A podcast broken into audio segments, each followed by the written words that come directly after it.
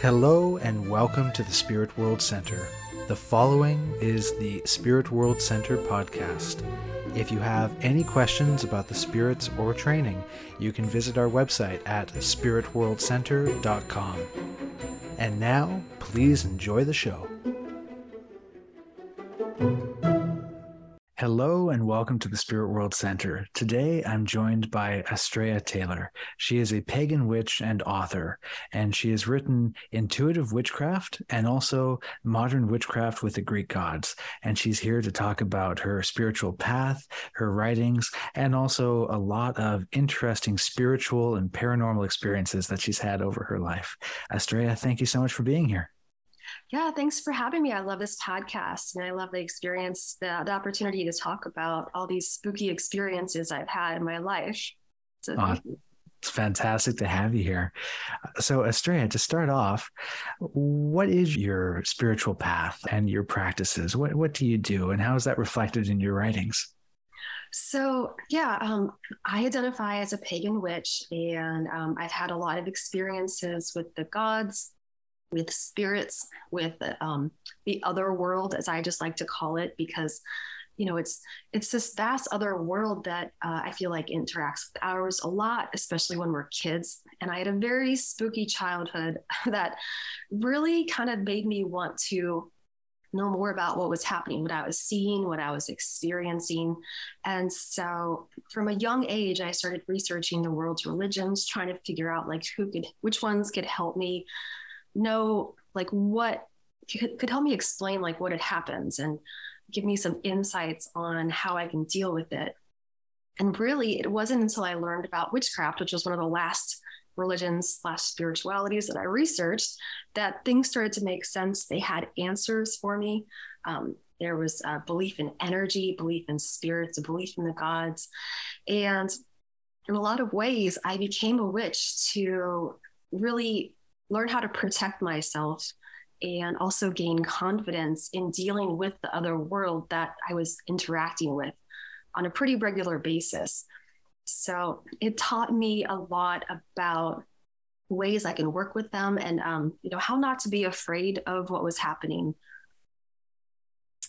Right. So your path into into witchcraft wasn't just intellectual, right? It wasn't like, oh, this seems like I resonate with it. I'll read this, and but rather there were things going on in your life where it was like, okay, this answers these things, and not only does it answer what's going on, but it gives me strategies for how to deal with it. Exactly. Yeah. And, you know, I think all children have experiences with the other world, with energy, with spirits but I really feel like the other world came for me. they, they showed up early and often. And I've had a lot of just weird experiences that just could not be explained until I learned about the Fae, until I learned about what happens, you know, with deities and like uh, what an ecstatic experience is. Um, so it answered so many of those questions. And um, I'm really grateful that there was a body of knowledge out there for me to learn from. And so that's what I kind of try to impart in a lot of my works, like how you can navigate a lot of this kind of stuff, um, both from like a, a perspective of learning from the traditions and history, but also making it your own practice. Because um, I think that's super important as well.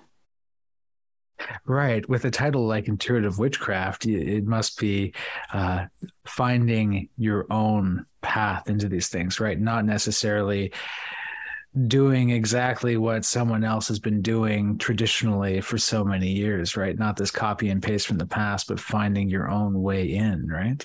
Yeah. Um, and, you know, if, if somebody wants to copy and paste, that's great. I think, you know, use whatever works. But, um, you know, a lot of the books have like these herbs that are hard to find or they're expensive or um, you know you call upon these gods that you never ever worked with or um, they're, they're just things that don't make a lot of sense to us modern practitioners. Like we're speaking in a foreign language like i don't know what that means what i'm saying. I don't know if i'm pronouncing it correctly. I really don't want to summon something weird you know?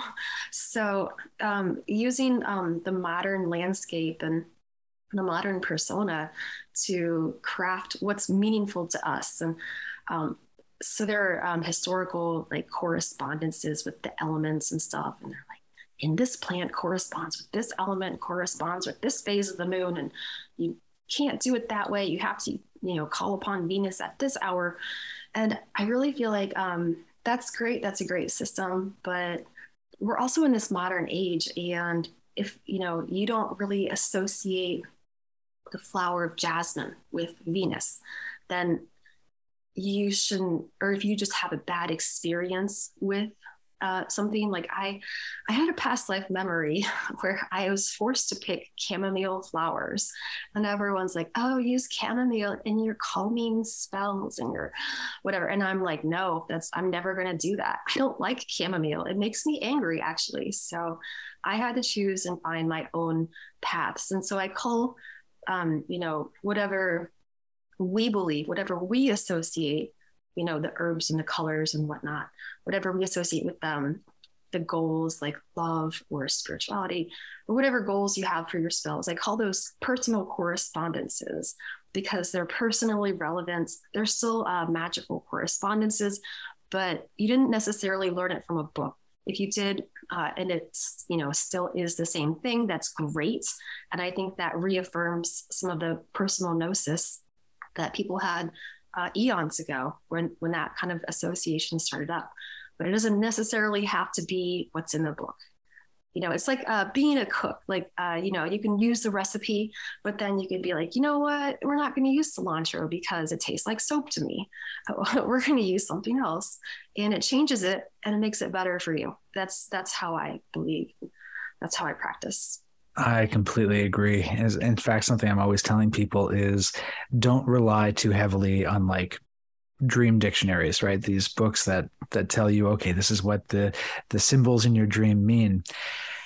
I always say, like, yeah, fine. You can use as a starting point, right? It can give you a way in cultural culturally maybe this is what people are seeing an elephant meaning but at the same time let's say the spirits are talking to you through your dreams, right? Well, okay, they're talking to you. They're talking to you with your own particular spiritual vocabulary, with your own meanings.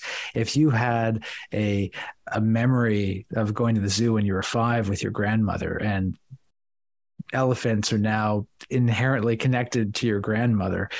Go with that meaning when you're trying to interpret your dream and not what some Freudian understanding that was written in the 1930s is saying, right? It's about you and your own lexicon and not necessarily this this common uh, cultural understanding. Exactly. And you bring up a good point. You do have to consider the source of some of this, and it wasn't always necessarily a very great source. Uh, and when we come up with our own personal correspondences, we give power to ourselves. And I feel that really helps to eradicate some of the imposter syndrome that a lot of people feel in life is like, no, I know what I feel about this herb. I know what I feel about this crystal or whatever you're going to use. Um, and I know how I feel about this intention or this spell because I wrote it myself and I like it. This is what I want. This is what I need. It's not a foreign language that's confusing and weird. this is, uh, and, and this kind of magic works too, just as much as any other kinds of magic that could be out there. Um, I just think it's a lot easier too. it's it's more like what do I have in the cupboards? What do I need? You know, as opposed to, well, I have to go to the store tomorrow and get Dittany of Crete, whatever that is, you know. It's odd the cooking analogy that you use because that's that's always been my approach to cooking as well. I cannot stand going out and getting everything for a recipe. I like to understand like the basic principles going on in how foods interact in a recipe. And you know, okay, you want to have some acids with some sweets or something like that. But then I just open up the the the cupboards and I see what do I have, and then yeah, you get creative. You can create anything, right? Uh, and and with magic, I've always I've always thought, you know, it comes down to intention and all these pieces in the recipe are just ways of expressing that intention. And so if it's something that resonates with you best, if you're using this piece of symbol to to express yourself in a way that really resonates with yourself, that's going to be all the better, isn't it? Yeah. So I think that witchcraft and magic is about externalizing that intent and bringing that intent into even greater focus and even greater being because you're materializing what's in your mind. So it is all about intent uh, and i feel like you don't even need any of the physical objects necessarily but it can be helpful especially if you're first learning. If you want that extra boost in power you know yes use the lavender oil yes use that moon water that you charged under the pisces full moon we had recently um, and that can help you even uh, you know i don't want to say it's all um, from a psychosomatic point but there's that as well that you're adding to all of these things. So it's really powerful i think. Uh, and i developed some of my first spells when i was a kid knowing that i could uh, knowing that i could um, ch- uh, change the world a little bit with my intention that way. So um, I started doing, I think my one of my first spells was a poppet spell for friendship. And I had two little statuettes and they were on opposite sides of this plate. And I put the plate out in the sunshine, well, on my windowsill in the sunshine. And every day I would move them closer and closer and closer. And I would say, I would speak my intention to have, you know, a best friend again because my best friend had to move away. And so um, I think by the seventh day, the hands were touching, you know, these two little statuettes that I had. And I found a new friend that day. Um, that's this, uh, I, I, included that spell in a book written by Jason Mankey. Um, so uh, I think it's really powerful when we can, you know, when we have the ability to like bring our ideas into the physical form and then, you know, influence what's happening with the world around us too. I love it. I love it. And so, circling then back to your childhood, where already you were creating friendship spells at a young age, um, what were some of the the spooky experiences that were happening that made you realize, okay, witchcraft is the way forward for me? It's giving me understanding and a way a way into this and a way to deal with it. Okay, well, one of my the first memories I have of a spooky experience as a child is waking up in my bedroom, rolling over in bed, and facing against the wall, facing my toy chest. It was against the opposite wall. And um, I saw this puppet dancing or running across the toy chest back and forth, back and forth. And um, it was a Lady Elaine doll for Mr. Rogers. I don't know if you know who Lady Elaine was for Mr. Rogers. She was like the witch doll, and she was actually mm-hmm. the nicest person. and still, all of those Mr. Rogers dolls were pretty creepy. So, yeah, okay.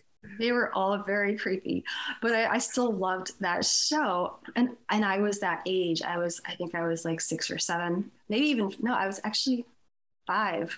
It was before my uh my father and mother got divorced. So Anyway, I see Lady Elaine running across my toy chest, looking like she's having a grand time. It was the exact doll. And um, I've told this story to people and they're like, oh, well, you were dreaming. And I'm like, no, I, there was my room there. There was the doll. I mean, nothing was weird or spooky or different about it except for this doll was right on my toy chest. And I had some puppets, but I never had that puppets. And so I did what any kid would do. I screamed for my mom at the top of my lungs. And after what felt like forever, like it was probably only two minutes or something, but I was just yelling, Mom, you know, it was very frightening. My dad comes uh, running into the bedroom and he's like, What's going on? And as soon as he opened the door, he turned on the light, the doll ran behind the door um, the, the toy chest was right by the door. And I was like, there was a toy dancing on the toy chest, and I don't know how or why. And, and he was like, all right, well, um, you're, you're sure this happened? He's like, yes, yes, it was crazy. And, uh, and we look for the doll, you know, behind the door, and there's no doll. There's no, t- there's no puppet. We open the toy chest. There's no puppet. We look behind the toy chest. There is no puppet. This puppet has just disappeared from sight. And like I said, I know it wasn't a dream because it was all fluid. It didn't, there was no um, break in continuity. There was no like waking up, like, you know, changing positions in bed or whatever. Um, this doll just kind of appeared and was basically I think that was like my initiation in a way into witchcraft. This witch doll was like having a great time, like telling me, like, I'm here, you're seeing me. Spooky stuff is gonna happen. I hope you're ready for it. You're not gonna be able to explain some other stuff, and that's okay. And and so just to clarify, you had other Mr. Rogers dolls, but did you actually own this one? I didn't have any Mr. Rogers dolls. Oh, okay. Kermit the Frog and a Mickey Mouse, and I think that was it. Okay, so this was a this was an outsider that was there, and so when you had this experience, the only thing that I could possibly think is that um, you also were having a bit of sleep paralysis in that situation, and that um, and don't get me wrong. When I say sleep paralysis, I fully think that a lot of what people see during sleep paralysis is spirits and, and things that they're actually experiencing. But do you feel like when you were seeing the doll move, could you move? Yeah. Yeah. And I could. You could. Yeah. And I've had sleep paralysis before where I couldn't move and couldn't scream but I was screaming bloody murder. I was screaming my head off. But you know, I think that you know that's I'm willing to entertain the fact that it could be some kind of sleep paralysis or some kind of like waking, um, I don't know, vision in a way. It's just it seemed so seamless to me at the time that uh, I don't know. It's it's very very weird. Oh, for sure. And I mean, look, even with hypnagogia and and trance and being in a sleep paralysis state, that doesn't mean that the things you're seeing aren't real. It just means that you're in an altered state and you might be seeing reality in a different way, right? I mean, it sounds like you were screaming your head off and being heard by your family while you're seeing this thing jump back and forth for a sustained amount of time. That is odd. That doesn't feel like a typical sleep paralysis instant because usually you can't scream your lungs off and you're not having that vivid uh, experience during. Wow. Wow. Yeah. And I remember being exasperated too. Like, why isn't she here? Like, why? like, I never screamed as a child, really. I never like woke up and had that kind of experience. I'm like, you know, this is the time, you know, pay attention. like, mom, come on. I didn't say come on, but, you know, that was the vibe I remember feeling uh, when that puppet continued to just go back and forth. Yeah. It was really weird. And I always like to get into the minutia here, uh, just because it gives people a feeling of like what it actually was like to be in that situation. Did it have like how was it moving? Was it moving like someone was carrying it and moving it smoothly from one side to the other? Was it actually walking? Was it uh did it feel like it was kind of like a marionette on strings? Like what was the movement like? It was very much like a puppet, like with the bobbing hands, but you know, of course, there was no hands there. There was the toy chest that it was like kind of bobbing across. Um, yeah. Wow. Wow. Oh, that's that's that's one for the books. That that's awesome. Wow. Fantastic. Uh, and so I have in my notes here from our pre-interview that uh, there were a lot of moments where it felt like the spirits were just messing with you. I'm I'm imagining this was one of those moments, right? Um, were there others? Um, yeah, so um, I feel like I've had good experiences with the spirits and bad ones as well. Um, uh, some of them, I would say I probably had more good experiences um, with them, but um, I think that the spirits made themselves known. Um, you know, if if I were to say something and something would it would happen soon after that. Um, one time, um, this guy was like, "Oh, I'm in basketball. I was in high school," and he was like, "Will you break this guy's legs because he's my rival in basketball?" And I was like, "Ha ha ha, sure." And the guy broke his leg the next day, and it was very. Um, I I learned the I I was like distraught. I went to the guy and I was like, "What did we do?" And he was like, "We didn't do anything. He broke his own leg." And I was like, "But we allowed that access to happen. So I think what they were showing me sometimes is, um, you know, not to necessarily be afraid, but to be intentional about what I say. And so I've, it really helped me steer toward the, the ethical sides of uh, intentions uh, and uh, morality. So um, I didn't want anything bad to happen to other people.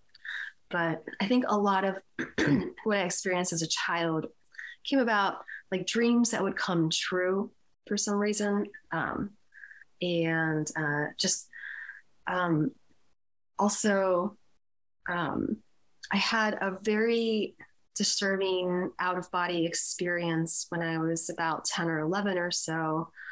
Uh, and that really gave me a wake up call that, you know, this is this is a really uh, real other world. And so I can tell that story if you'd like. Absolutely, yes. Um, so I was uh, I was in junior high. I think I was in seventh grade, and um, I remember I just couldn't sleep one night, and I've been tossing and turning, and I just laid down. Was like, okay, this is it, and like I'm gonna go to sleep. And I laid my head on the pillow, and just like kind of did some breathing, and um, I just felt this like slippy, slippery motion. Like I was like, oh, I'm going to sleep now. Good. And I had this thought that I was going to look at my alarm clock and see what time it was so I could brag to my friends and say I was up until 2:30 or 3 a.m. or whatever time it was. and I opened my eyes to just peek, you know, at what time it was. And in the place where my alarm clock would have been, um, there was something blurry right in front of my face. And it took me about three seconds to to fully adjust my eyes, my eyes to focus on what was right in front of me. And that was the handle of my dresser drawer, which is actually across the room, all the way across the room. It was right in front of my eyeball. and um, it was clear as day, you know, the, the whole outlines of it, the, the, you know. And so, of course, I was startled and I froze up. Um, I realized what was happening, that I wasn't in my body. and the only thing that I could think of was that aliens got me or something. And um, I tried to scream for my mother again or anybody who would hear me. And I couldn't scream at all. Like my voice was stuck in my throat. The the loudest sound that I could make was, was coming out as like the tiniest croak. I couldn't move at all either. I was frozen, stuck in place and it was super scary for a while. Um, and so I had to, I, I realized like I'm not going to get anywhere just by freaking out. And so I was, you know, internally crying, and it felt like this was happening for probably 40 minutes, which is a long time. and it was very scary. And so once I just kind of like gave into it, I realized I could move my little toe a little bit, and then I could move my foot, and then I could move my muscles, you know, and my legs. And and as soon as I could, I got up out of my bed and I ran upstairs to tell my mother what happened, woke her up, you know, and um, and I said, I was like, I don't know what happened. Maybe it was aliens. It was just, I was out, out of my body and I could see like the corners of the room, everything. She was like in sharp focus at the time. And it was really creepy. And um, she actually told me that she had a similar experience when she was pregnant with me, um, visiting in laws in a different state, where she just woke up one morning on the ceiling and she like jumped back into her body because she was so afraid she was dead and she was she wasn't going to be able to give birth. I think she was like probably like eight and a half months pregnant at that time too. So it was it was a very scary thing for her to experience that but she knew about that kind of stuff. Um, and it was shortly after that that uh, we were going to this like energy based church you know this this church that was um, they taught about the principles of energy you know like half the people were reiki practitioners the other half were like massage therapists and they knew all about this kind of stuff. So it was a new age church called unity and um, it was it was very um, uh, very wonderful. Very it, it had a good grounding experience. It didn't like tell me what, how i could deal with a lot of the other strange things that were happening, the magical things, like they believe in the power of thought, the power of um, the spoken word, and things like that. So, in a way, it was kind of like witchcraft. You know, it has the same roots as witchcraft, the spiritualism movements. Um, so, it was it was a great foundation to help me get to a place where I became more confident working with my energy, other people's energies, the energies of the other world the spirits and deities that are out there that I was experiencing as well. Um, I would say like they don't really teach about that, but I kind of just felt like I had a community where at least people felt energy and they didn't deny that kind of stuff in the religion. Right, exactly. At least that there's acceptance that, oh, okay, this thing actually goes on. And so it didn't just stop with that out of body experience, right? You actually had later ones. Yeah. Um, so the next one I had was when I was in my early 20s, and um, I was between two big college trips. It was like a co op and a study abroad.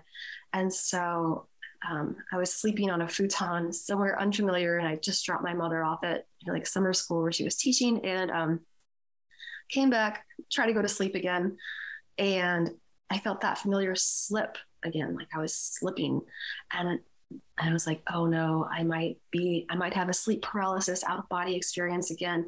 But when I opened my eyes, I was actually in the presence of this um, giant crystalline outlined spirit in like a human form. Like there was no facial features, but um, this um, this giant human like crystalline uh, figure made of just like light energy, white energy. I don't know. It was it's really interesting. Um, it was like uh, he was like sitting on the futon and cradling my spirit in a way. And I remember like I was spinning around and people talk about like how you can get the spins when you're in the astral realm. I didn't understand at the time.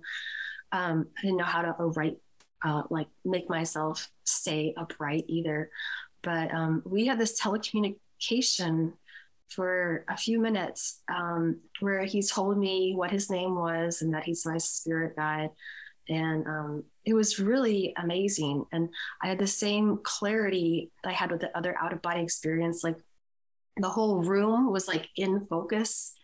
I could see, I could see things like, I don't know if this is just me, but I have this proprioception in the astral realm about the world and architecture, I guess. I don't know. It's really weird. But um anyway, yeah, uh that was really amazing too. And after, you know, our conversation, he just kind of like put me back down into my body and I woke up.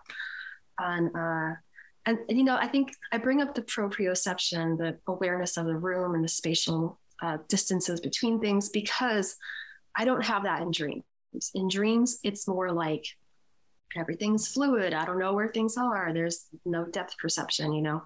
Um, things are just kind of like three dimensional, but also just kind of like spongy and squishy. Whereas in the astral realm, it seems like things are still there. There, there's still some solidity to them and firmness. It's not like things are different in any way. Um, but whereas in dreams, like my bedroom could have been, you know, if I dream about my bedroom, it could have been like my dorm room or like some weird boat that I'm staying on. That's my bedroom, you know, it makes sense. But um, yeah, location uh, shows up a lot in uh, my astral projections to help me know that it's real. Well, that's one fantastic way to meet your guides. I love that. That, you know, just a spontaneous astral projection. And it sounds like you were in the same room that you fell asleep in, right? Yeah. Wow. Wow. It, it's curious, right? Because your your mother had her OBE in someone else's house. You had this one in a house that you're in, in somewhere where you're just temporarily staying as well. Do you think that has anything to do with increasing the likelihood of an OBE? Yeah, well, I think that there's a bit of liminality, uh, you know, between being between one state or one emotion or one place or um, one life experience and another. And um, I think that, you know, that liminality has some aspects. And of course, you know, I think it's about Hecate, the, the Greek goddess of witchcraft, and liminality, and how really the way that she shows up a lot of times is that you know you can go anywhere with this where you want to go. You know this is a very in between the space kind of energy. And so you know you really ha- you really do have to put your intention out there and to make it known like okay this is what i want to do. This is where i want to go. Um, curiously i think that right now is a really powerful time for manifestations and putting intentions out there. A lot of the things I put out there have just like come back so quickly. And um, I think that, you know, a lot of us who are more spiritually minded, who are seeing this kind of stuff, uh, have to be careful right now for whatever reason. Maybe it's because we're between these eclipses. You know, we just had that Pisces full moon, but um, it's a really powerful time right now for that kind of stuff too.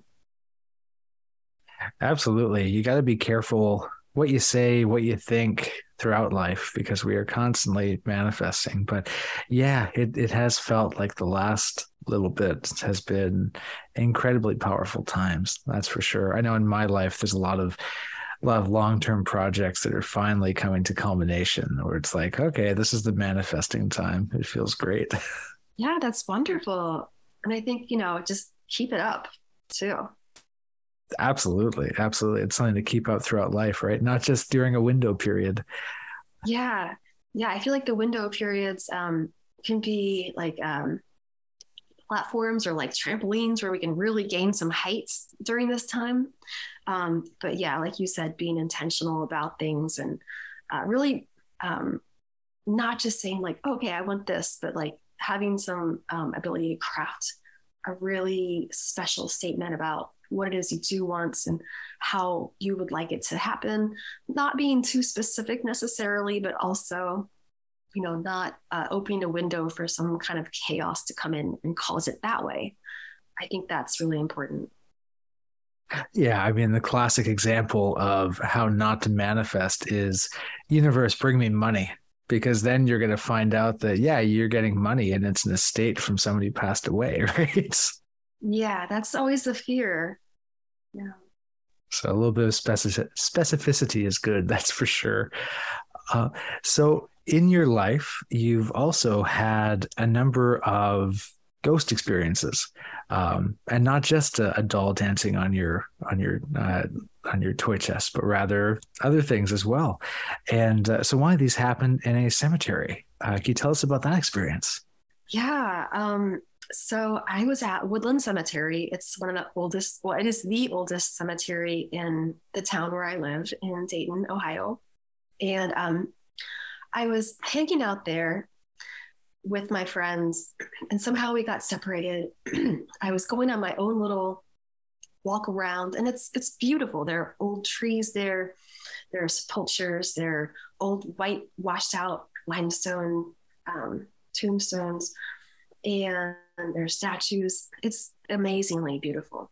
And so I was, you know, really just getting inspired by it all and knowing that I had this connection with spirits and saying, like, okay, what's going to happen? You know, is anything going to happen? Um, like, I am open to it happening. Uh, and so I was coming up a little hill and I saw these two spirits running around a tree. They were very short. They're very, they looked like um, they weren't fully formed like humans. They just looked like little blobs of translucent lights, just like running around this big uh, tree trunk. And and I was like, oh, that is weird. That is okay. What's happening there? And I was like, okay, who's there? Ha ha ha. And I heard um, the name Johnny in my head, and I was like, Johnny, okay. And then I said to myself, wouldn't it be weird if I looked at the tombstone that was right, I'm walking toward the tree, you know, looked at the tombstone, and that tombstone said John something or other. And I looked, and it was not John. It was something else. It was like Claudia or whatever. And I was like, ha ha ha ha ha. That's so funny. That's so me. Okay, whatever. Maybe this is all in my head. And I took one more step, and the tombstone right there said John, blah, blah, blah, blah, you know, whatever his name was. And I was like, oh, oh, oh, okay, okay. Um, well, that's weird. And uh, then I said, okay, I need some more verification here. I'm like, okay, so what is the other spirit's name? What's your name? And he was like, Bobby. In my head, I heard it in my head, and um, and it's not like a, it's not like I heard it like somebody was speaking, like we're speaking right now. It's more like a, like a whisper almost. Um, it, it wasn't loud, but it, it wasn't like audible, but it was, you know, a thought that was Bobby. And so I looked down at the next tombstone and it was not Bobby, but same thing. I took one more step and there was Robert, whatever his last name, lying right there. And I said, okay, okay. I just, what are the chances of this? And this is intense and amazing. And my friends were still nowhere to be seen. And so I sit by the tree and I'm like, what am I supposed to do here? Am I supposed to like help them? Um, otherwise, why do I know their names? And and I started saying like, "Hey there, um, um, I don't know if you know this, but you're dead. I don't, I don't know what to do with this, but like, do you want to like go away from here? Do you want to go toward the lights? Do you want to look for the lights? Do you see the light? Do you see any of your ancestors? Do you see any of your uh, family who wants to take you with them? And the spirits kind of like had this buoyant, giggly energy, and they just kept running around that tree.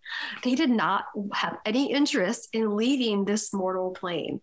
They were just having the best time uh, just running around that tree. So um, having that experience is really weird, and I really like the the fact that I saw the the names on the tombstone showing up. Uh, it really helped me verify that yeah, there are spirits there. Yes, that's what you saw, and um, but no, it's not necessarily important to help them move on. I think the reason why I heard their names is because I asked. I didn't ask them what they wanted. I probably should have. but yeah, that's that was a really interesting story um, experience to have it brings up a, a useful lesson that bears repeating which is that you can't force a spirit to cross over to the other side. You can you can remind them that they're dead. You can show them the way but it's like bringing a horse to water right? You cannot make it drink. So that is an incredible experience. And when you were seeing the spirits running around the tree do you feel like you were seeing it kind of in your third eye or were you seeing it as kind of an overlay on your physical vision? Or did it feel like your physical vision uh, like it was in my physical vision. Yeah. But it was very faint too. And mm. if it was daytime i probably would not have seen it. So it was night. And i think that's why i saw this energy you know it was showing itself uh, in this form of this translucent white blobs you know. Yeah it was it was spooky. You were obviously getting used to the idea of spirits by this time in your life, considering that you didn't run away from the situation. in fact, you're seeing spirits run around a tree, and you uh, you decide to walk up and see what might be on the tombstones. Yeah, yeah, I was definitely um, interested in engaging with them, and I, I a lot of my friends have said like i would have run the other way and i was like i walked toward them. I i want to know more about this. And i feel like i do have a gift in some ways not as much as other people perhaps you know but um the things that i've seen have led me to believe like yeah spirit communication is something you're going to be doing throughout your life Wow, that is an incredible experience. And of course, John and and Bobby. It reminds me of uh, JFK and RFK, right? The Kennedy brothers. So I, I, don't know, don't know if that's a synchronicity, but uh, it'll definitely help remember that. It will help me remember that story. That's for sure. Mm. Um, that's fantastic. And now you also had another experience where you saw a nearly full body apparition in your kitchen. How did that go? Oh my gosh, that was um that was the clearest I've ever seen a spirit. The clearest. Um I was getting ready for a party. I was having like a Christmas-esque party where my friends were gonna come over, we're gonna watch movies, have some drinks, Christmas movies, you know. And um I'm cleaning the house. I'm like running back and forth through the rooms, straightening things up. And as I'm walking, like striding very quickly through the kitchen, um, I see this um, woman who's all dressed in white. She has looks like a nightgown on or something like that, but I can't see her feet. So I say it's a nearly full body apparition, but I could see her face, I could see her hair, and she was looking around my house like appraisingly and you know with satisfaction. She was nodding, like she was really happy to see everything there. She was just like um, I don't know how to explain it. She was uh, just benevolent looking too, like uh, like a grandma, and very sweet natured face, very like happy to be there, very like appraising of everything that she saw in my kitchen, I guess. And I stopped dead in my tracks and I locked eyes with her. She like went from looking around my kitchen and she looked straight at me. And then her eyes went big, like she didn't realize I would be able to see her, I guess. And she just disappeared. It was like poof, you know. Uh, but before that, she just looked like this pillar, almost like this translucent marble statue, I would say.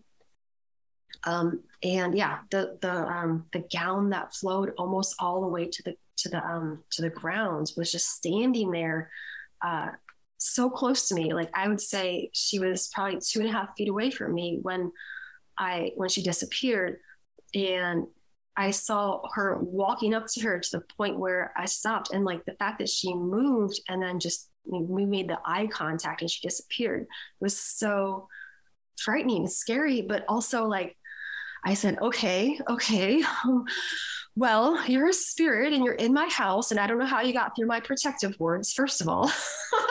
but um, I don't know who you are, but um, I uh, my name's Astrea. I live here now, and you know this is my home that I share with my husband, and we um, you know, I, I don't know if you're a good spirit or a bad spirit necessarily. This is, you know, kind of confusing, but um, if you can, you know, if you're a good spirit, you can stay here, but I have no problem banishing you if you try anything bad whatsoever.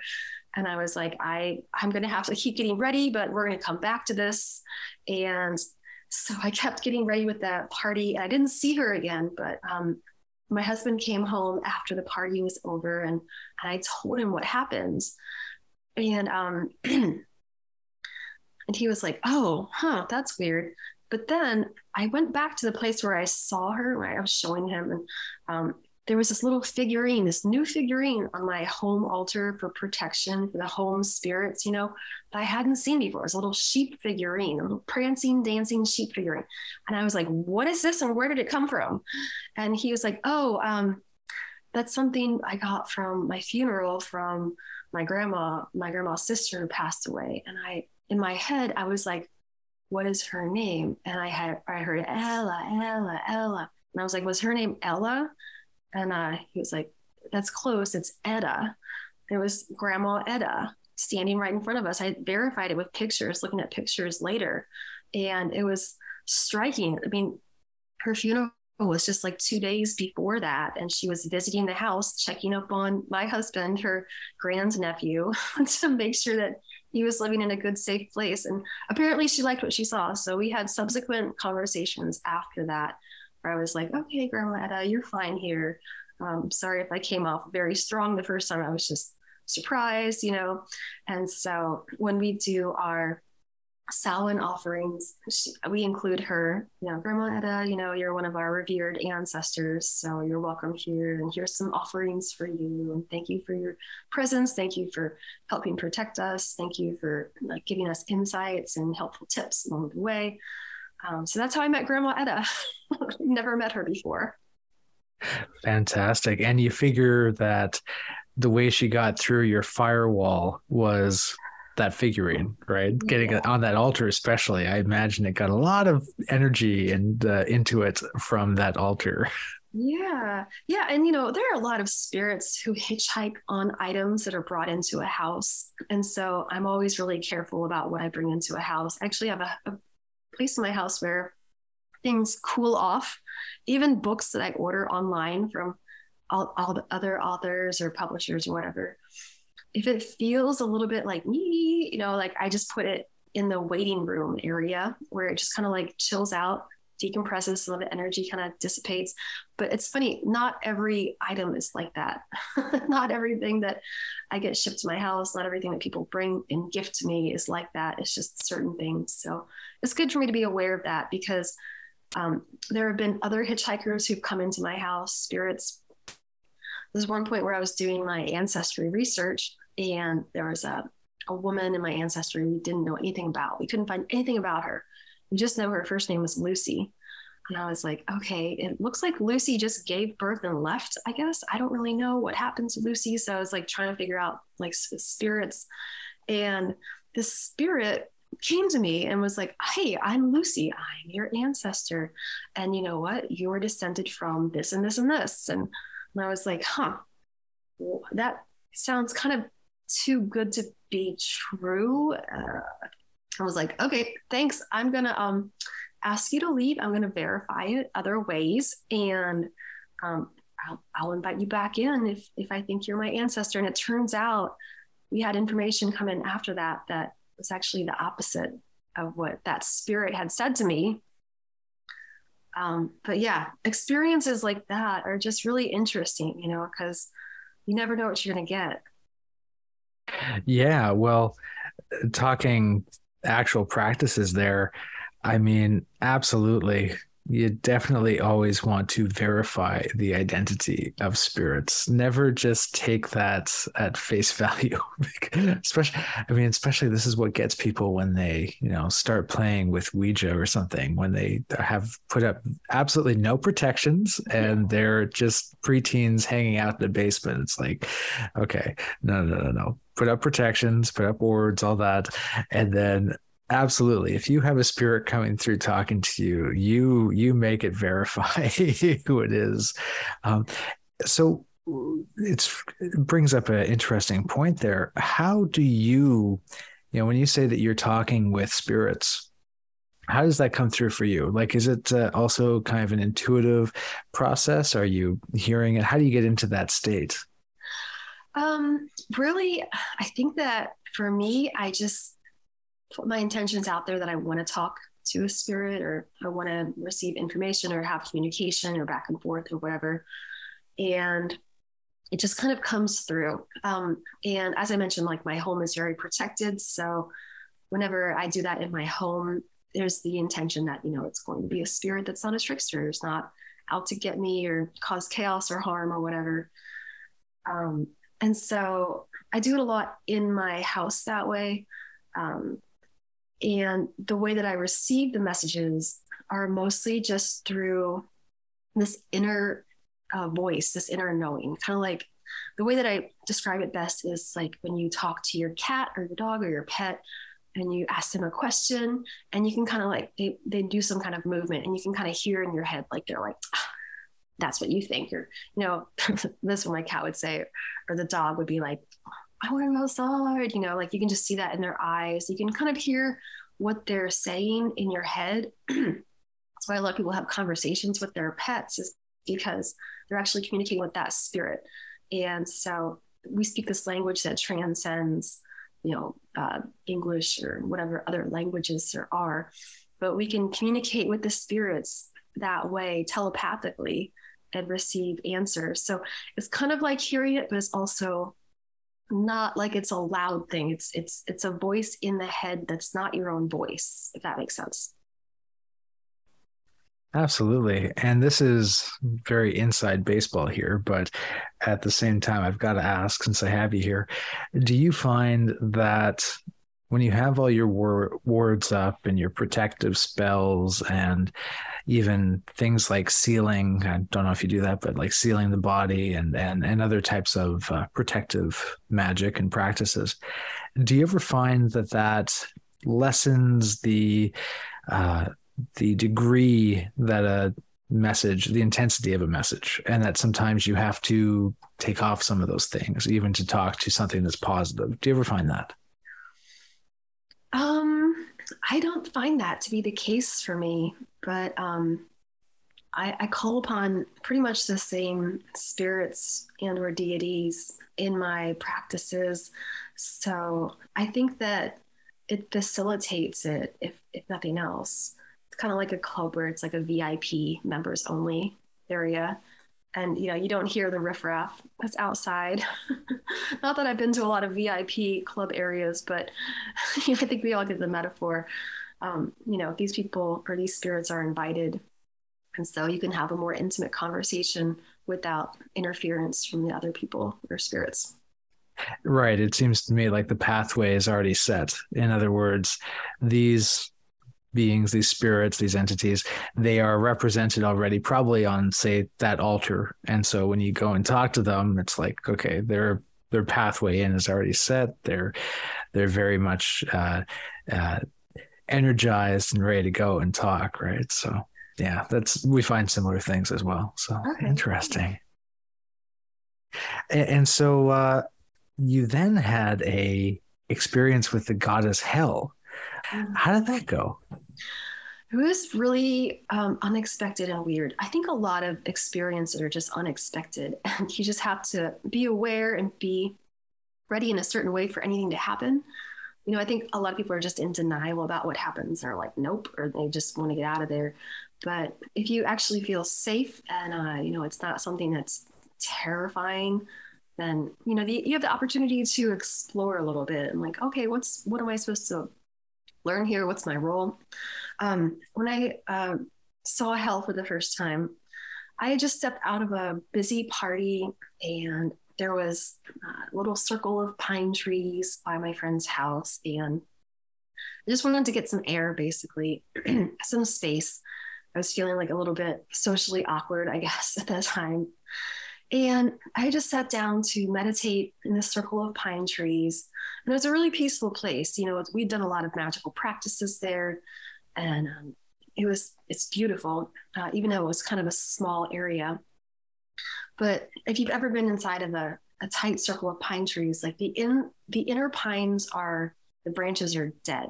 You know, they're they may have some like uh, little pine needles on them, but there's a lot of branches there. But you're you're surrounded by the green anyway, all times of the year, and it really is like a place between the worlds.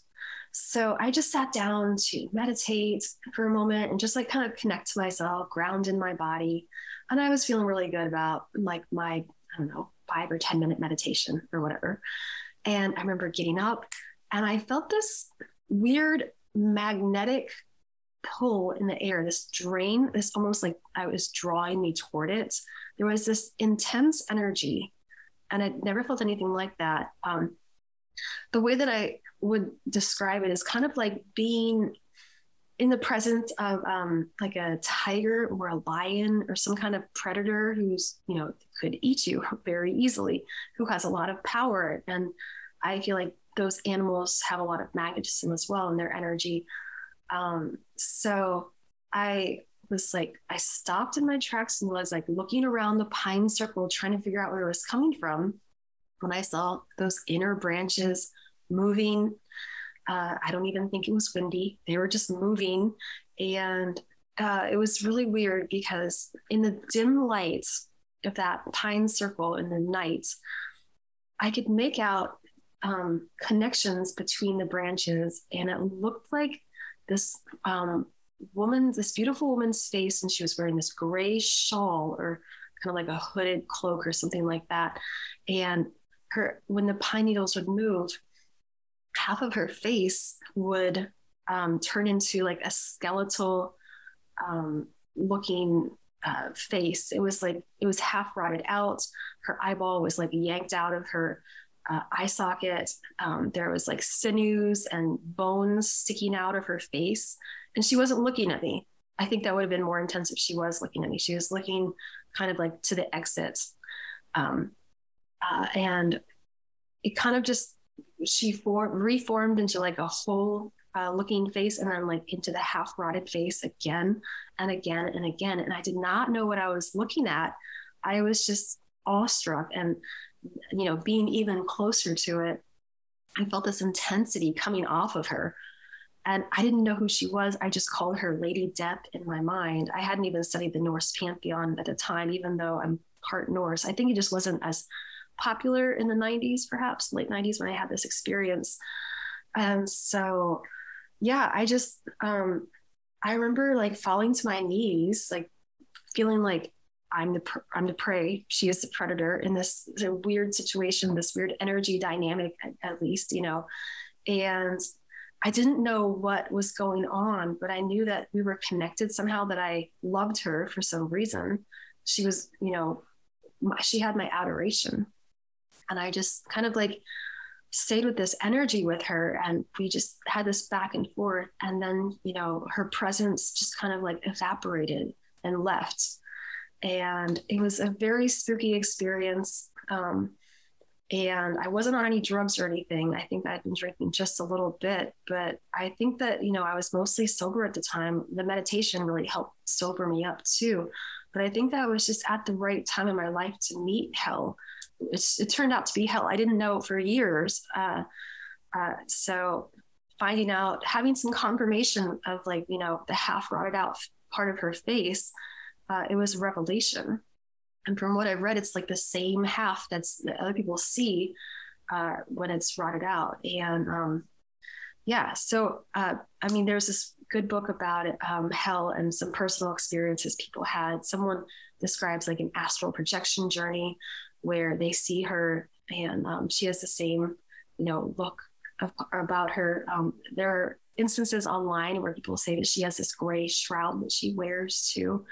So it was super, super interesting, super creepy, super um, awkward, but um, I also loved it at the same time. In that kind of reminds me of the, the Greek gods thought like the gods were, the Greeks thought the gods were like terrible and awesome and fearsome and inspiring and like terrifying in a way, but also just lovely and uh, worthy of adoration. It's the same kind of experience. Yeah. Well, when you're I've I've worked with Hel or Hella a lot in my own personal practice, and it's funny what you're saying there regarding the the kind of the energy that you felt even before you saw the face, right? With that, the kind of maybe predatory, but maybe like in, in my inter- interaction, I'd say it's almost like this energy of this being is bigger than you and you're very small and you're not in control here right? You're not the one who's in control. There was also benevolence and like a maternalness to it as well. I should have said i don't know if you've experienced that. Yeah you know exactly and that's kind of the that's the interesting thing is that um i mean obviously in the in the mythology she's this maiden right? She's the daughter of loki and she is the the goddess of hell. And you know she's this maiden with with half half dead half dead flesh and half living. And yeah i mean you get that kind of loving slash maiden happy about life in some ways but then also this this terrible power right? I mean she's the goddess of death right? I mean that is an incredibly powerful energy. I mean if we want to even dive a little further into norse mythology which we won't go that far, but uh, I mean, Hel is the one who, when the god Balder dies by some machinations by Loki, Hel is the one who says, "No, I'm not going to let you, you know, resurrect him back to life. He's dead. He's mine." right? So then even the gods Odin and everyone else don't have control over what Hel does, right? So very a lot of power there, right? So it would make sense that you felt something very uncanny in that situation. Yeah, and there are a lot of pines in um, the northern hemispheres too. So that the fact that there was that correspondence between where she showed up for me is it was really interesting too. Yeah. How long did this experience last when you were seeing these pine needles shape and reshape into this face? I would say uh, probably a total of like 15 minutes. Oh, wow. So that's not just like a one off, like, oh, I kind of, you know, because everyone wants to, especially the, uh, your materialist dogmatic scientists, right? They always want to write this off as uh, as just the ability for humans to see a face in everything, right? Yeah. But I mean, if you're seeing this thing reshape and become a different face and all this for 15 minutes, that's that's quite something. Yeah, it was heavy. and then when it was gone, like even if you were squinting, do you think you could have seen a face in those trees? Or it was just like, okay, that whatever was happening is not there anymore? Yeah, the presence was gone, and then it was clearly just pine needles at that, or pine branches and stuff at that time. Wow. It was, like it was kind of gone like a whisper on the wind, you know, um, and it just I I didn't see how I ever would have been able to see that in that uh, form. Uh, the wind died down as well. There was not that otherworldly wind blowing, so makes me uh, wonder about the associations of that too. And so at this time, you'd never really worked with Hella before. I'd never heard of her. But you were you were pagan at this time. You're uh, oh, yeah. pagan went. Okay. And and were you? I'm always curious how this plays out. Were at any point have you kind of dedicated yourself to the Greek gods? Oh yeah, yeah. Okay, mm. and, but this would have been before that, right? Um, no, actually, the Greek gods came for me when I was a child, and I I was in love with them. I was so in love with them. Um, yeah, so first the Greeks, and then um, I would say uh, the Celts. Mm. I was I was mostly hanging out with them around this time.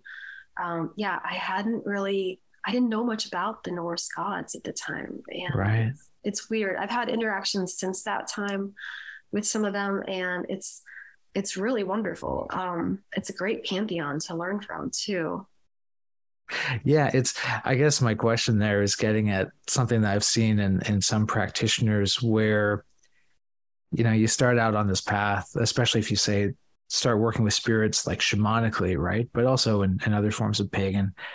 And it seems to me that sometimes what happens is especially when someone starts shamanically journeying and they're open to all these kind of older pantheons those pantheons come through and it's almost like it's almost like a job fair or, or, they're showing up and they're like hey so i'm Hela and this is my kind of energy and see if that resonates with you. And then you know then you have hermes from the greek pantheon come over. It's like okay so this is what the greek and you know it, it, it can be very mixed in that way until someone actually like devotes themselves to a particular pantheon. Although that never even has to happen right? I mean a lot of people do mixed pantheons or they are very fluid in that. But yeah i've always just kind of noticed that there's this this kind of interview period where they kind of show themselves and it's like okay you know here's what i have to offer. Here's my energy. But yeah. Yeah. Yeah. And I think it can go both ways too. Like they can kind of be like, I'm interviewing you. And you can be like, well, I'm interviewing you, you know, like, uh, you know, sometimes it's, we're like, oh, I think Aphrodite would be great for me. And, you know, um, she's generally very accepting of everyone who wants to work with her. But other deities like Hecate, I had this experience where it wasn't so easy. um, I was like, oh, you know, learning about her, the goddess of magic and witchcraft from uh, ancient Greece and before. Um, you know, she was fascinating, and um, her energy is like very um, possibilities are endless. You know, and you know, you there's this acceptance. There's also a little bit of like uh, benevolent maternalness as well. Um, so I was like, all right, I, I'd really like to work with her. Like a lot of my friends love her and like I read some books about her. I think it's great. And um and I was like calling upon her in ritual, like trying to get to know her before I was asking her for anything, of course. That's what I recommend. Um, but um, there was like a gate. she had that. And she was like, um, I want you to find me an acorn before you can work with me. And I was like, um, all right, I will do that for you. Sure. Yeah, I would be honored to find an acorn. So, uh, you know, between that moon cycle and the next one is when I was doing like moon cycle stuff. Found an acorn. I was like so proud to give it to her. Like, here's the acorn you asked for, Hecate. And and she was like, painted black. Now painted black. And I was like, um, okay, I I, I will do that. Uh, I didn't have any black paint, so I had to like, you know, end the ritual and uh, you know, go buy some black paint. And you know, two weeks later, the next moon cycle, I'm like, here's the black acorn. And she's like, now find me a key. I'm like, okay, I'm doing chores. That's what this is. It's very like Baba Yaga kind of like testing, initiation kind of thing. Uh, I found a key, and of course, she wanted that to be painted black too, but she hadn't told me that until the next time. Um, but I think that, uh, you know, I presented her with the black key, and then there were no more gates. There was no more testing. Um, there was just the access. And I feel like I had earned her um, the ability to work with her in that way because I'd proven my proven myself to to be someone who is uh, resourceful, who has a desire, who will keep showing up, who will keep asking, who is uh, reverent as well, and not like, oh, here's your like, what do you mean hate it black? You know, I would never, never do anything like that with a deity. Um, but yeah, so I, I feel like the interview process goes both ways. Yeah, don't talk back to deities, people. That's a bad idea. Uh, yeah, I I feel like two things are going on there when we talk about this kind of two way interview process, right? Is that first off, they we as humans, we are kind of hot commodities, right? Especially nowadays, right? If you are someone who's willing to work in some pagan or witchcraft manner or shamanic manner, manner with these old gods, these old entities, old deities, you are a hot commodity because there's actually, you know, it's it's it's a, a relatively not the biggest demographic. At the same time, they especially deities like Hecate. I was laughing my I was laughing my head off when you were talking about that because yeah, i have seen that before as well. Uh, uh, beings like Hecate or Hela as well, I gotta say, they will test you in that way because they don't want you working with them if you're not dedicated, right? So that I love that. Yeah, it's it's quite a process, isn't it? Yeah, yeah, and um, so I have a special altar for Hel Hela um, now um, in in my home, and it's just for her. She's very selfish too. Like the deities have like these opinions and beliefs, uh, like um, well, clearly, you know, you should do this for me. Uh, and I do my best to respect that. Um, what's interesting is that her altar I'll, I will sense her energy at my altar when someone close to me is going to pass away so there is some of that communication happening there as well um, uh, you know and a lot of people ask like oh what's the point of like working with a deity you can do magic with them. They can support you. They can empower you. They can also like we mean you have to look at like what their powers are and do you really want that kind of access to that kind of energy and to know that kind of stuff. So it's you know it's complicated but i think it's really worth it when we do uh, work with them in that way and hold space for them and, and they come through and you know help us with life absolutely. Absolutely. You know we only have another 10 minutes or so but i'm wondering do you have any deity stories that just are you know just from your practice that kind of show what working with one of these ancient deities can bring into your life? Um well you know what's funny. I, will tell a story about thor. Excuse me um, the thor movie just came out and you know the, the the comics the movies aren't really uh, the same myths, they're not the same beings, not the same stories. AKA Loki and Thor being brothers in the Marvel movies, right? As opposed to actually Odin and Loki being blood brothers. Yeah.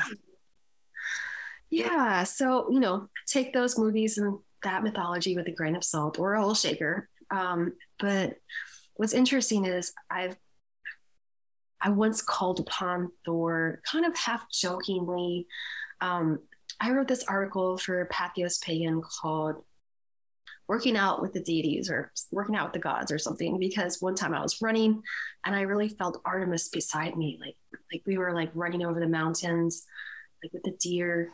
And it was really empowering. And I was like, oh, well, can I do some of this with some other deities? And I was like lifting weights and Thor. And uh I called upon him when I was lifting weights. And we had no relationship before that I probably, I don't know. It was kind of like a rough introduction, but I felt this the presence of like a big burly dude appear. Notably, he has some body odor too. If you have any kind of psych sensitivity, like he smells. No offense. Uh, anyway, so he showed up, saw what I was doing, and was like, "Nope," and got out of there. And um, it wasn't for a while, like we just had this like weird, estranged personality. I was like, he doesn't like me. I don't really like him. It's fine. We understand each other. You know, we're separate. You know, I that's fine. We don't we don't have to understand each other. Um, and then I felt like one time he came to me when I was um, going to write an article about. I was I was a little bit mad when the um, the movies were portraying Hela as the the evil, you know, person, the evil creature, the evil deity. And uh, I watched the movie and I was just like, I was like, oh, hell no. but I didn't finish it. And I was like, should I write this? I don't know if I should write this. And um, I was, I felt him appear, Thor appear to me in my office. And I was like, what are you doing here? Why are you stinking up my office with your body odor smell?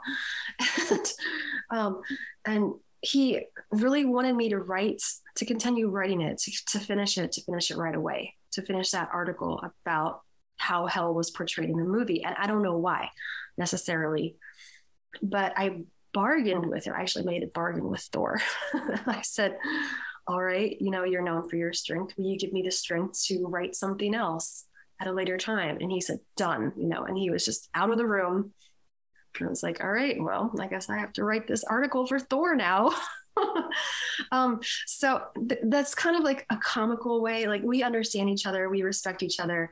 Um, I don't really think that I work with him so much, but um, you know, when they appear, they sometimes want something from us. Sometimes we want something from them. That's usually the case.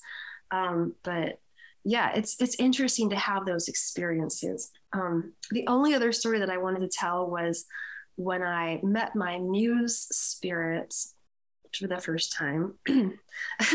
and so um, I'm a writer, as you we talked about, and I love writing. And you know, I've I've done a lot of different arts. I'm a fire dancer as well. I've done pottery, poetry, uh, dance, all kinds of dance, and it's really fun to be creative. You know, I knitted scarves, and it's wonderful. But um, I feel like um, I got really deep into creativity when I was writing these long hours. And um, I remember as I was typing away, I would see this little spirit from the corner of my eye, kind of like uh, back into the left, um, kind of like just sitting kind of like cat corner behind me in a way. And and I remember being like, how did a spirit get in my house through my wards? And I looked at it and it was gone. Like it was just disappeared. Um, and I was like, okay, that's weird. Went back to writing. And uh, a, a while later, like I noticed that I saw it again and I looked, I was like, what is that? Who is that? Like, what's going on here? It was about the size of a cat. And it was about um, the shape and the coloring of like my black cat that I had at the time. Um, but it wasn't my cat. and um, it disappeared again when I looked at it directly. So I was like, okay, time to hatch a plan. I'm going to not look at it directly the next time I see it in my peripheral vision and see what I can tell about it. And it would always show up when I was writing, when I was doing this deep creative work. I was falling into this creativity. And so the next time it showed up, I just kept going and I realized like this was showing up when I was being really inspired. It was like these words were like flowing so well. And it's almost like something greater than I was was coming through. Like I was like, I I'm an okay writer. I'm a pretty good editor, you know, when it comes to writing books and stuff. But um good stuff was coming through. So yeah, I started looking at this and I could tell it was like it had like this crow-like visage you know like it looked like this crow a giant crow but the more i looked at it it looked like it had like a little waistcoat uh, on and like a little top hat and um it was like uh, what they call a gentleman crow if you google that you'll see a couple of images of it but i'd never seen anything like that before but I realized it was the muse spirit because of how I was writing how well it was coming through me. And so I started to work with it and develop practices with it. And curiously, like I make offerings to a lot of spirits or deities, you know, this guy did not want anything at all. he just wanted me to write and create. And so that was my offering to him. And you know, I, I developed a magical practice with him and actually wrote a book about it. It's going to come out sometime next year through Llewellyn. Uh, it's called Inspiring Creativity with Magic. So, um, find that story and also like how you can use elemental correspondences to get into the flow of your art how to work with like the spirit of your art, whether it's like the muse spirit, the genius, um, the egregore of your art, uh, and all of that kind of stuff. Oh, that sounds absolutely fantastic. And I have to say that the the muse spirit there as a crow with a top hat. That is the most creative spirit I've heard of in a while. So I guess it's fitting with the energy that's coming through it. Wow. Fantastic. Well, I look forward to that book when it comes out. That sounds absolutely amazing. Um, Astrea, in the moments that we have left, can you do you have any words of wisdom for our listenership that you'd like to impart to them? Uh, yeah, I would say um, use protection. it's always smart. If you want to learn about protection, there are a bunch of books out there. I think a good combination is like asking your ancestors to um, help protect you, uh, working with the spirits of the land, you know, uh, making offerings to them and asking them for their assistance and success. And then having some like repositories of intent out there so I do go over some of that stuff in intuitive witchcraft, how you can protect your home, and then having like personal protective properties or uh, things as well, like jewelry. Um, some tattoos can be protective. Um, you can think of a bunch of different like clothing. Some of your clothing can be magically protective. Um, and then you know sensing whether the spirit's good or bad, not necessarily believing that a spirit's always going to be good just because it's making its presence known um, I really love having an ancestor altar in my home. It's really helped, I think, and having the practice of offering them, you know, a big meal around Samhain or Halloween is a helpful practice. Um, I actually listened, like have a conversation with each of the spirits at that time to kind of like get insights about my life too, and like what they think, uh, how they can help, and that kind of stuff. Um, and I would say, don't be uh, afraid or shocked by everything necessarily. You know, if you feel like you can talk to them, you can learn a lot of different things. Like I've had these experiences, most of them, because I didn't freak out at first. I was surprised. I was shocked. I think that's natural, but not running away, like staying for a dialogue as long as you feel safe and you're not in danger. Um, you're not afraid of you know what's going to happen to you you have a sense that everything's right, you know, I think that you can learn a lot from spirits if you're willing to listen to them. Absolutely. Well, you you pretty much laid out a complete and a complete spiritual path there. So that's pretty good. I love it. Yes, people definitely consider what Astrea just said because that that is is very cohesive. You know, think about cleansing, think about protective amulets, and then also don't be afraid. Don't be afraid. Fantastic. Well, Astrea, thank you so much for joining me here on the podcast today. Uh, talk to you soon. Bye bye. so much. Bye.